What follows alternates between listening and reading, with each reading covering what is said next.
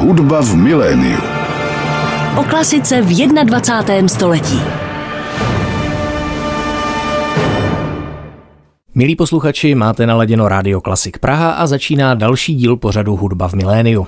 Možná jste před časem zaznamenali, že vydavatelství Akademie muzických umění v Praze vydalo knihu s názvem Hledání světla, která nese podtitul Portrét skladatele Zdeňka Šestáka a představuje život a dílo tohoto českého skladatele a muzikologa, mimo jiné objevitele takzvané citolipské školy.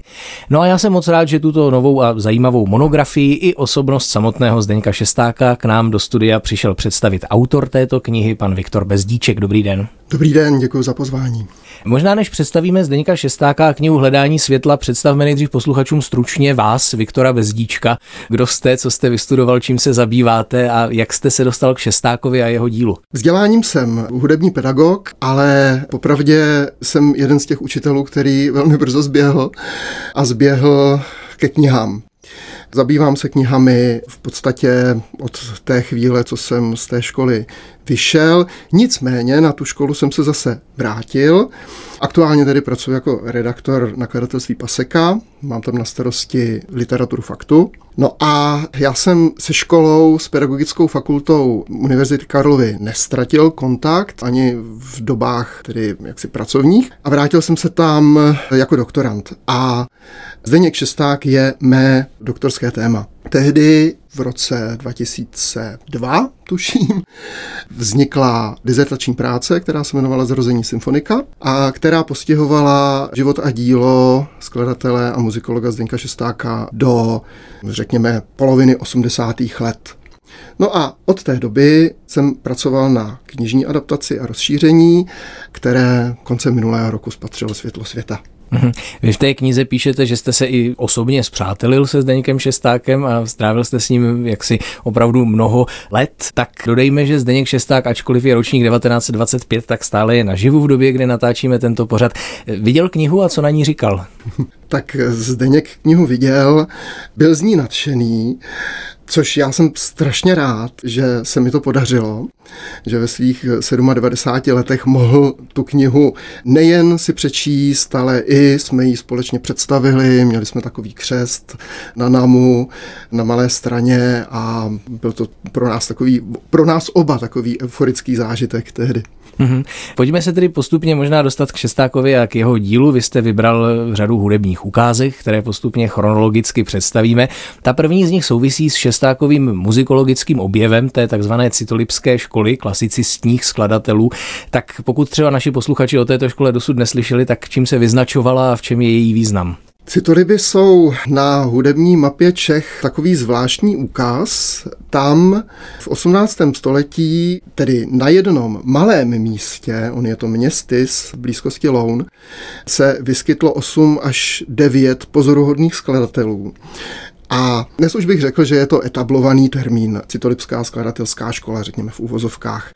Těch příčin, proč zrovna na jednom místě a v jednu dobu se vyskytlo tolik pozoruhodných osobností, je jistě víc. Zdeněk Šesták mluví o, řekněme, duchu místa a o kulturním milie, které nesouvisí jenom s citoliby, ale souvisí s celým tím regionem.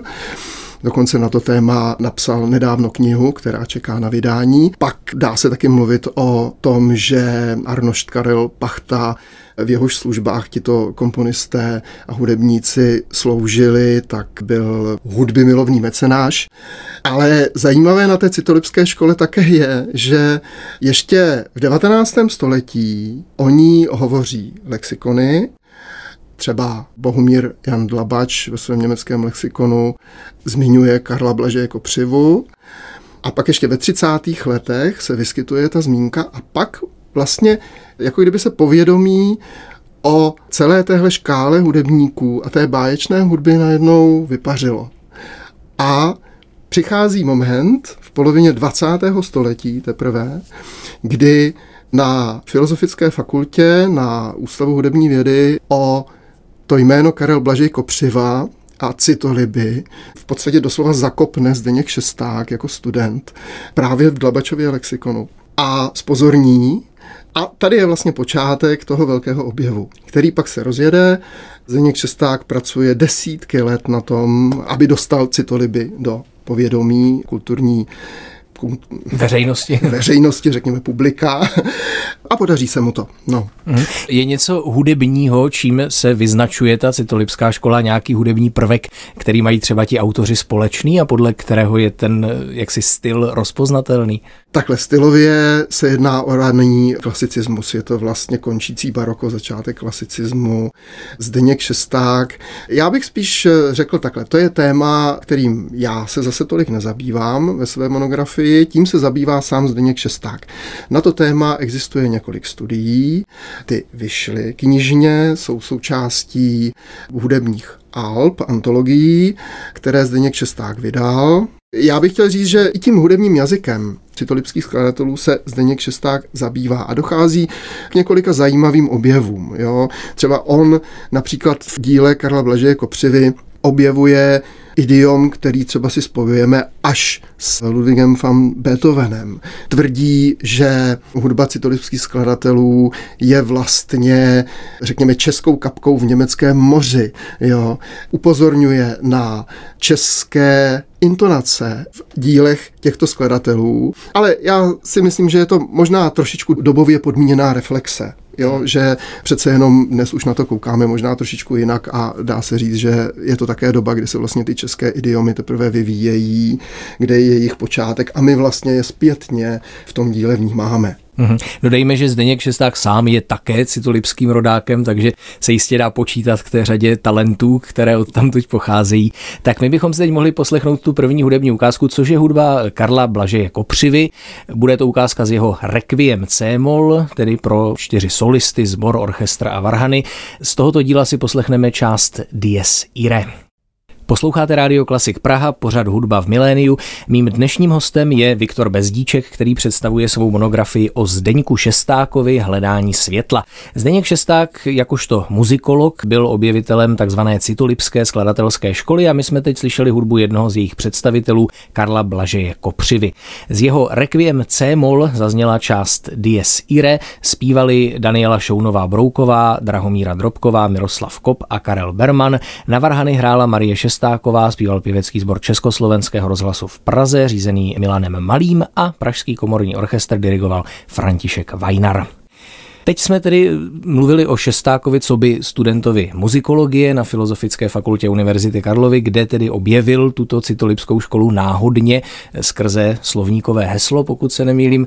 Tak jak to s ním pak bylo dále, jak byl ten jeho objev přijat? Ten příběh je poměrně dlouhý, ale dá se to asi schrnout v pár větách.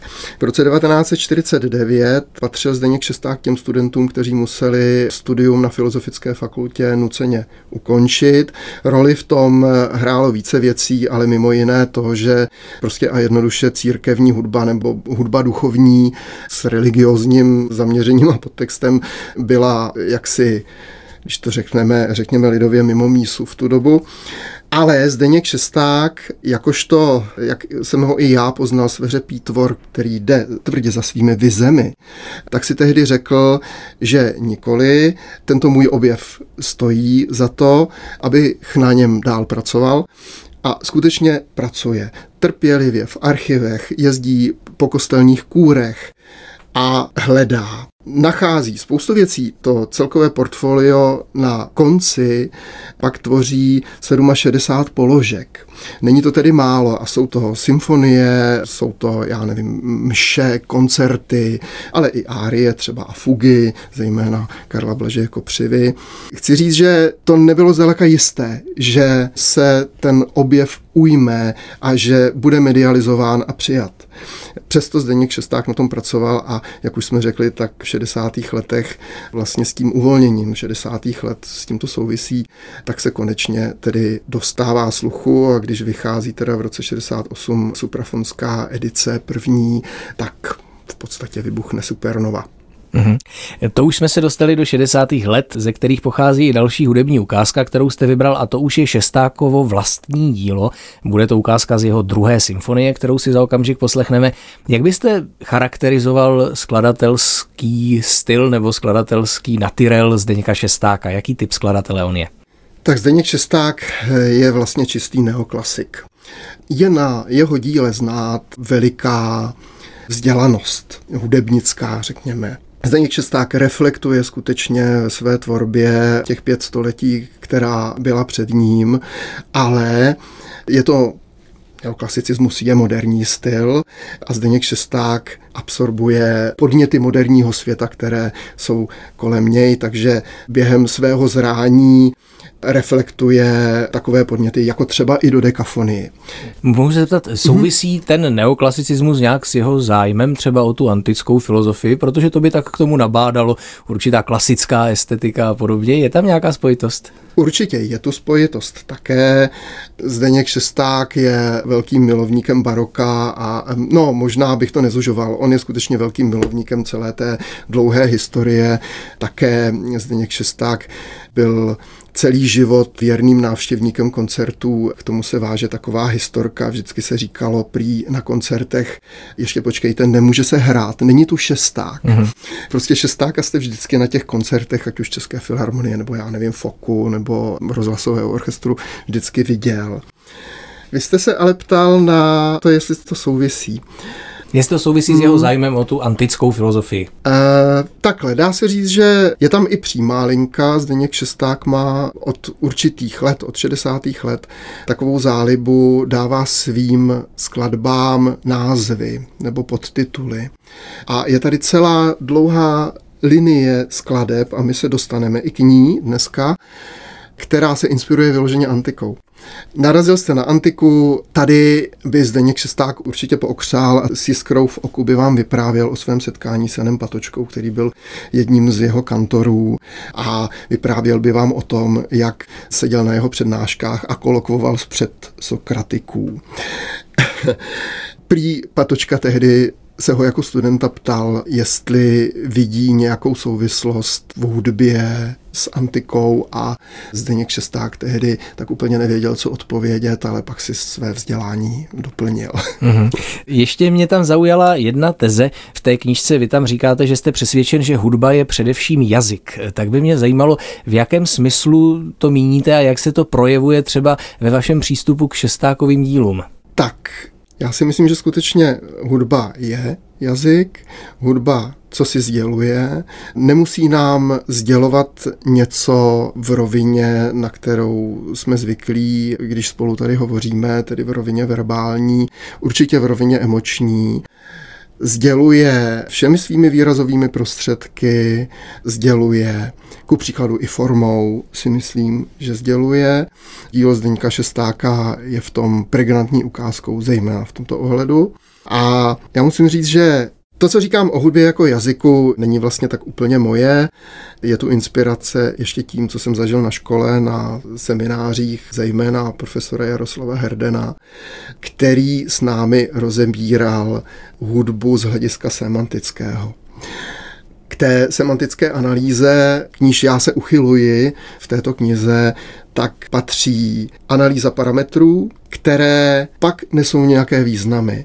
A já musím říct, že v tomhle mi je velmi nápomocný Zdeněk Šesták právě svými mimohudebními inspiracemi. Já bych ale nechtěl říct, že ty mimohudební inspirace jsou primární. Primární je samozřejmě znějící hudba, vždycky. V té hudbě si můžete najít, co chcete, ale je pravda, že přístup Zdeňka Šestáka, jeho záměr, směřuje vždycky k tomu, ne, že by vás vedl za ručičku těmi svými názvy, názvuky, jo, těmi inspiračními zdroji, ale inspiruje vás vlastně ke kontemplaci témat skrze hudbu, která jsou, dejme tomu, historická, filozofická, existenciální, obecně kulturní, literární a tak dále. Mm-hmm. Dodejme, že řadu vašich semantických rozborů šestákových děl tedy mohou nalézt posluchači v této knize Hledání světla, která je plná notových ukázek, je samozřejmě na analýze šestákové hudby z velké části založena. No a my si teď konečně šestákovou hudbu poslechneme, uslyšíme teď čtvrtou větu z šestákovy druhé symfonie, která vznikala mezi lety 1968 až 1970. Hrát nám bude Symfonický orchestr Českého rozhlasu v Praze, řízený Josefem Hrnčířem. Posloucháte pořad Hudba v miléniu. Na rádiu Klasik Praha je dnes mým hostem Viktor Bezdíček, autor monografie o skladateli Zdeňku Šestákovi. A od tohoto skladatele jsme teď poslouchali čtvrtou část druhé symfonie, která vznikala v letech 1968 až 1970. Josef Hrnčíř řídil symfonický orchestr Českého rozhlasu v Praze. Mluvíme teď o době, kdy už Šestákovi bylo přes 40 let. Jak se vlastně stalo, že se z ničeho nic takto v 60. letech zrodil symfonik v osobě Zdeňka Šestáka? Ano, to zrání bylo skutečně dlouhé. A ono to teda vypadá jako, že najednou před námi stojí ten hotový skladatel a my koukáme, co se to jako zrodilo, to tak úplně není pravda, protože má za sebou už docela rozsáhlé dílo do té doby. Nicméně, toto je skutečně první velká symfonie a docela příznačně, myslím, pro šestáka, ten impuls přišel z mimohudebních sfér. K tomu šesták vypráví k historii této symfonie takový příběh, jak 21. srpna 1968 jel autobusem do Litoměřického archivu a proti ním jeli ty kolony té sovětské techniky. A v tom autobuse měli lidé transistorová rádia, poslouchali československý rozhlas a hlasatelka v jednu chvíli povídá, až zazní československá hymna, tak to znamená, že nás obsadili a nemůžeme vysílat, končíme vysílání. A jak jeli, tak těsně před branami Terezína se ozvala hymna. A lidé v tom autobuse vstávali a tu hymnu zpívali s tím rozhlasem. Tento silný zážitek byl vlastně inspiračním zdrojem pro druhou symfonii. A ta čtvrtá věta je zajímavá tím, že ona pracuje jako pasakalia, což je barokní forma variací, s tématem, které, jak říká šesták, je odvozeno z určitých intonačních idiomů naší národní hymny. Když si to rozepíšete, to téma, tak to tam uvidíte. Těch variací je 14 a mě zrovna dneska napadlo, takže tato interpretace je dneska premiérou, že 14 vzhledem k tomu, že Zdeněk Šesták je hluboce věřící křesťan, může něco znamenat. Možná, že je to skutečně nějaká pouť domovem jako křížovou cestou, něco takového. Mm-hmm.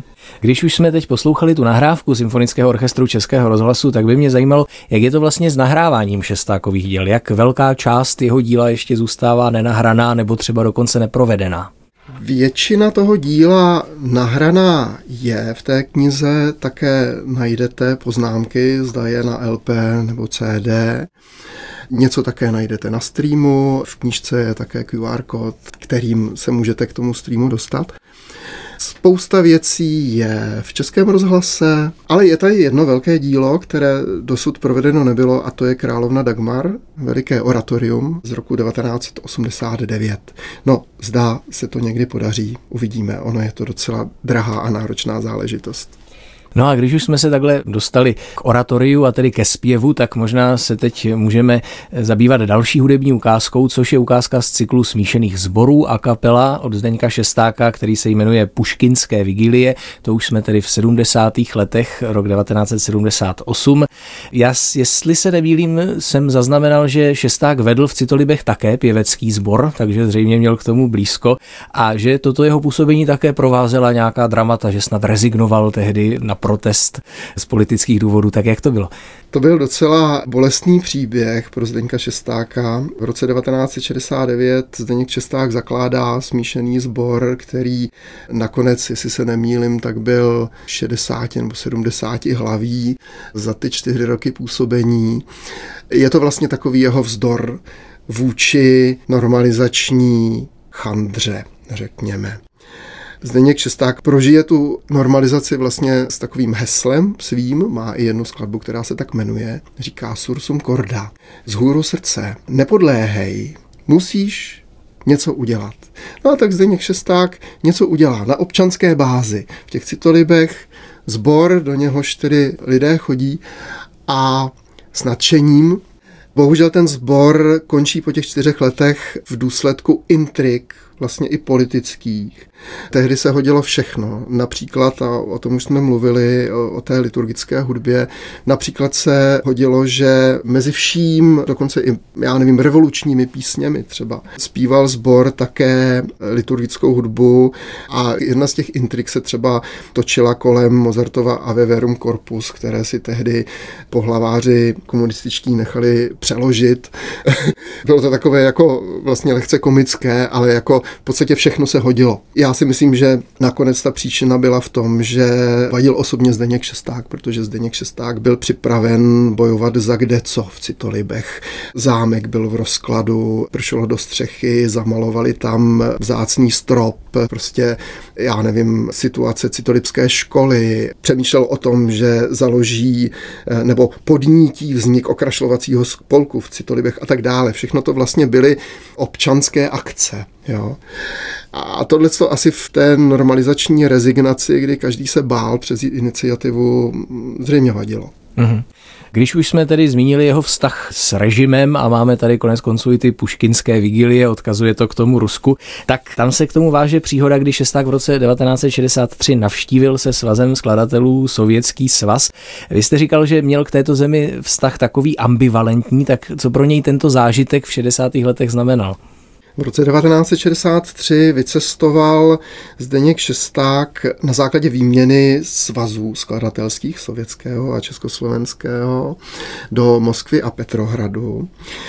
A já jsem studoval v Lounském archivu poznámky, které tehdy vznikly, z nichž Zdeněk Šesták patrně vytvářel jakýsi report pro svaz nebo pro organizace zdejší skladatelské. A ty poznámky jsou strašně zajímavé. Tam se jednak se hodnotí spousta hudby, kterou ti naši skladatelé tam slyšeli, ale hodnotí se třeba architektura, takže třeba ke Kremelskému sjezdovému paláci Zdeněk Šesták poznamenává nádherná stavba, opravdu již komunistická. A já jsem si kladl otázku, je to skutečně jako indoktrinace už, anebo je to oportunismus. No, nevím, určitě každopádně je to asi důsledek snahy nějak v tom systému přežít. Zdeněk Šesták mi vyprávěl, že třeba od svých kolegů chtěli, aby jim poskytli nahrávku 13. Šostakovičovy symfonie Babí jar a oni se toho báli. Ta 13. symfonie byla tehdy provedena, já nevím, dvakrát, teď bych se nechtěl mílit, ale vždycky to bylo tak jako na zapřenou. V těch poznámkách jsou takové věci, jako třeba mluvili jsme o a teď je tam spousta škrtů a pod těmi škrty je vidět, že je tam napsáno chrušč, zatím je projevu. Jo? Takže oni nepochybně řešili třeba i politiku a byla to patrně horká půda, na které se tehdy pohybovali. No a také mimo jiné teda navštívili liceum v Carském selu, teda dneska město Puškin, kde Puškin studoval. A to bylo vlastně impulzem potom k puškinským vigilím, když tedy Zdeněk Šesták studoval nebo zamiloval si básně Alexandra Sergejeviče Puškina. No a puškinské vigilie jsou tři. My si pustíme druhou, která se jmenuje Brička života. Vlastně všechny tři ty vigilie jsou kontemplací času. A to je jedno velké téma Šestákovo, které přichází nepřekvapivě v době, kdy je Šestákovi 50 let. Je to prostě skutečně bilance půl století. To ještě nevěděl, že bude žít ještě jednou tolik. To ještě nevěděl, že se dožije jednou tolik, ano. A je, je spousta v jeho díle, spousta děl kolem té padesátky, která se nějakým způsobem dotýkají tématu času. Uh-huh. Pojďme si tedy poslechnout z cyklu smíšených sborů a kapela Puškinské vigilie od Zdeňka Šestáka, druhou část nazvanou Brička života. Pěvecký sbor Československého rozhlasu v Praze řídí Milan Malý. Posloucháte Radio Klasik Praha, pořad hudba v miléniu. Mým dnešním hostem je Viktor Bezdíček, autor monografie Hledání světla od skladateli Zdeňku Šestákovi. Od tohoto skladatele jsme teď poslouchali druhou část Brička života z cyklu smíšených sborů a kapela nazvaného Puškinské vigílie z roku 1978. Zpíval nám pěvecký sbor Československého rozhlasu řízený Milanem Malým. Napadá mě otázka, která se nabízí už při pohledu na obal té knihy. Proč jste ji pojmenoval Hledání světla a jak to souvisí s šestákovou tvorbou? Tak, hledání světla není můj název, je to název Šestákův. Jmenuje se tak jeden z jeho smyčcových kvartetů. A ta kniha ale pracuje s pojmem světlo trošku širších souvislostech, řekněme i v symbolické rovině. Když si poslechnete většinu šestákových skladeb, řekl bych, tak zjistíte jednu zajímavou věc, že ty skladby ústí většinou do pozitivních závěrů. Prostě na konci těch kompozic září světlo. A já, tak jak jsem Zdeňka Šestáka poznal, on je nesmírně pozitivní sám. Je velký optimista. Mimochodem, myslím si, že proto tady i dnes v těch 97 stále je a je dobré mysli. Tedy proto se ta kniha jmenuje Hledání světla. Ono, to světlo má i religiózní podtext, musíme říct. Jo, je to prostě i to, řekněme, to světlo spasení, nějaká takováhle naděje jako nadpozemská. No a já jsem vybral jako další ukázku finále Sokratovských meditací, což je koncert pro violu a orchestr z roku 1982. Ta část poslední nese název Mánia. Názvy všech věd koncertu Zdeněk Šesták přebírá z Platonova dialogu Phaedros, jsou to věty anamnézis, daimonion a mánia. A ten pojem mánia Zdeněk Šesták překládá možná trochu nepřesně jako posedlost. On ji chápe jako tvůrčí posedlost. Je to vlastně reflexe tvůrčího procesu. Ta věta je velmi dynamická, je v něčem šestákovsky typická, jako ve svých krajních částech je taková rychle tepoucí motorická, to je velmi typické pro šestáka, je velmi virtuózní. K té virtuozitě té violy se váže i taková historka. Ten koncert poprvé hrál violista Pavel Janda, kterého uslyšíme i na této kterého nahrávce. uslyšíme i na té nahrávce. A Pavel Janda se ještě před tou premiérou přiznal Zdeňku Šestákovi, že není vlastně sto tak úplně dešifrovat ten notový zápis. A Zdeněk Šechta říkal, no tak pojď, tak půjdeme prostě, já ti budu zpívat. E, šli Prahou a Zdeněk Šesták mu přespívával ta témata a Pavel Janda ale měl kromě hudby prý ještě jednu vášeň a to byl bohužel alkohol. Takže Zdeněk Šesták ho vždycky musel držet stranou těch hospod a pak říkal, ale ono se to vždycky nepovedlo. Takže chodili po těch hospodách, Zdeněk Šesták mu zpíval, no a pak z toho vylezlo něco tak báječného, jako teďko uslyšíme. Ano, bude to tedy třetí část Mania z violového koncertu Zdeňka Šestáka Sokratovské meditace z roku 1982. Solistou bude zmíněný Pavel Janda, doprovázený Moravskou filharmonií Olomouc pod taktovkou Jaromíra Nohejla.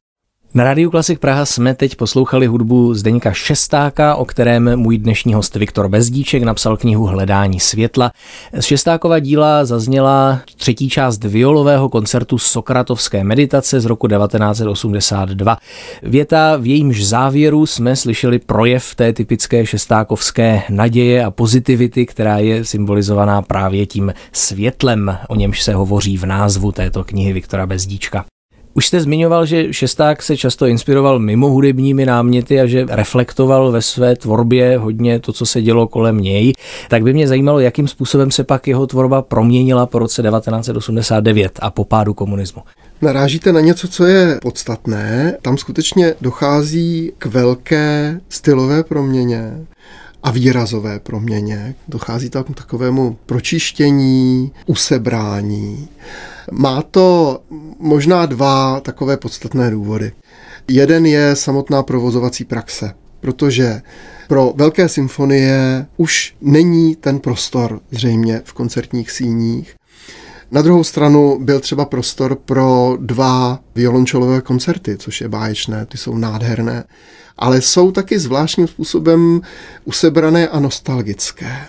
Ten druhý důvod si myslím spočívá v tom, že se proměňuje společenské klima. Před rokem 1989 je Šestákova tvorba dost bojovná a vzdorovitá vůči tomu, co tehdy lidé zažívali ve společenském, politickém, kulturním ohledu.